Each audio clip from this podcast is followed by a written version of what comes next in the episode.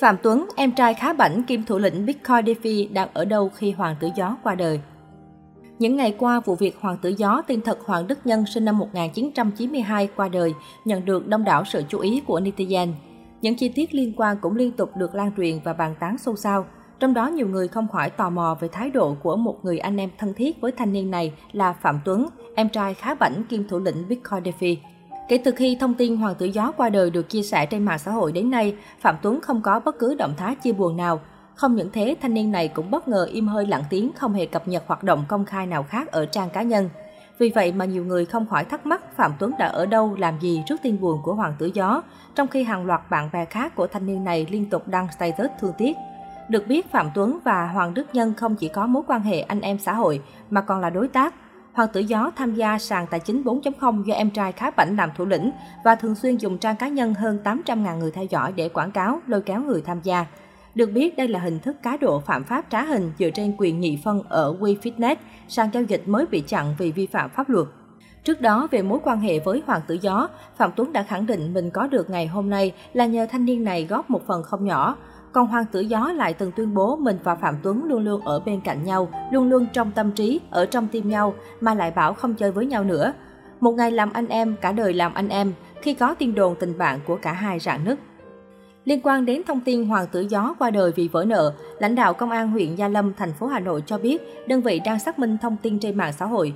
Được biết, Công an huyện Gia Lâm đã phối hợp với Phòng Kỹ thuật Hình sự, Viện Kiểm sát Nhân dân, khám nghiệm hiện trường, khám nghiệm tử thi để làm rõ nguyên nhân nạn nhân tử vong. Bước đầu, cơ quan chức năng chưa phát hiện thấy có thư tuyệt mệnh hay di vật gì liên quan đến việc Hoàng Đức Nhân chuẩn bị trước cho việc treo cổ. Trước đó khoảng 19 giờ ngày 5 tháng 10, bạn của Hoàng Đức Nhân phát hiện thi thể của Nhân tại một căn hộ chung cư cao cấp. Theo bạn của Nhân thì trước khi tự tử, Nhân mới đến chơi ở căn hộ được 2 ngày. Khoảng 19 giờ ngày 5 tháng 10, trong lúc hai người bạn của Nhân đi ra ngoài mua đồ thì Nhân treo cổ ở cửa phòng ngủ. Hoàng Đức Nhân từng được biết đến với biệt danh giang hồ mạng Hoàng tử Gió, thân thiết với Khá Bảnh, Nam thanh niên gây chú ý trên mạng xã hội Facebook khi xăm hình đầy người. Trên trang cá nhân của người này có gần 900.000 được theo dõi, thường xuyên chia sẻ dạy làm giàu. Bên cạnh đó, trên trang mạng của Hoàng Đức Nhân còn thường xuyên đăng nhiều video đánh nhau, bạo lực thu hút hàng vạn người xem. Nhân cũng thường xuyên nói đạo lý, khuyên giới trẻ nên tu chí làm ăn, kiếm tiền tỷ, khoai cuộc sống sang giàu, đi ô tô xịn, ở nhà sang, nên được nhiều thanh niên coi là thần tượng. Trong một clip cách đây ít lâu, Hoàng Đức Nhân khuyên các bạn trẻ không nên hành động dại dột. Nam thanh niên khẳng định dù có làm ăn thua lỗ thì việc tự tử là không nên, bởi hành vi này đồng nghĩa với việc mắc ba đại tội. Một là hủy hoại hình người. Để đạt được hình người, chúng ta phải chiến đấu với 3 triệu con tinh trùng nữa mới đến được với trứng và trở thành một người. Được bố mẹ nuôi ăn học đầy đủ, bố mẹ nhịn ăn nhịn tiêu để mua từng bát cơm, cái áo, từng miếng thịt để mình có ngày hôm nay. Nhưng khi vì thua lỗ có một lần thôi mà đi nhảy cầu, tội thứ hai là bất hiếu song thân, tội thứ ba là ngu si dốt nát. Gần đây, Hoàng Đức Nhân được nhắc tới vì có liên quan đến kinh doanh, kêu gọi đầu tư đa cấp tiền Bitcoin DeFi.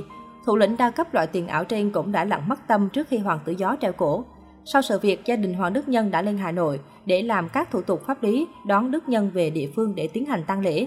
Tuy nhiên do ảnh hưởng của dịch Covid-19 nên việc tiếp nhận thi thể từ phía cơ quan chức năng mất nhiều thời gian hơn trước và hiện gia đình vẫn chưa thể hoàn tất các thủ tục để đưa Hoàng tử Gió về quê. Lãnh đạo Ủy ban Nhân dân phường Mạo Khê nói, tôi đã chỉ đạo các ban ngành địa phương tạo điều kiện tốt nhất, sớm nhất để làm sao đón nạn nhân về gia đình để tiến hành tang lễ. Mặc dù vậy, mọi chuyện phải diễn ra theo đúng quy định và đảm bảo công tác phòng chống dịch COVID-19.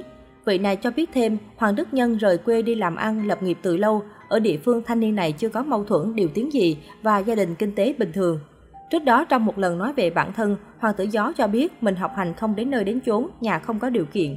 Khi bước chân lên đất Hà Nội để lập nghiệp, Đức Nhân tới chợ đầu mối Long Biên vào lúc 3-4 giờ sáng để thu hoa quả dập rồi về sơ chế gọt những chỗ dập đi do vận chuyển. Sau đó chế thành nước và bán với giá 10.000 đến 15.000 đồng một cốc. Lúc đó mình toàn làm 3 đến 4 công việc cùng lúc, sáng đi bán quần áo, tối mình lại lên ba làm thêm, lúc nào mình cũng phải gồng 3 4 công việc cùng lúc. Hoàng tử Gió kể về những ngày đầu mới lên Hà Nội lập nghiệp. Cũng trong lần chia sẻ này, Đức Nhân kể bố mẹ bỏ nhau từ sớm, sau khi bỏ nhau bố ở với bà nội nhưng bà lại có bệnh. Người ta bảo trẻ thì cậy cha, nhưng già cậy con, đâm ra nhiều khi mình không thể nào trách cứ, mà chỉ tiếc là chưa cho bố có một cuộc sống đầy đủ nhất.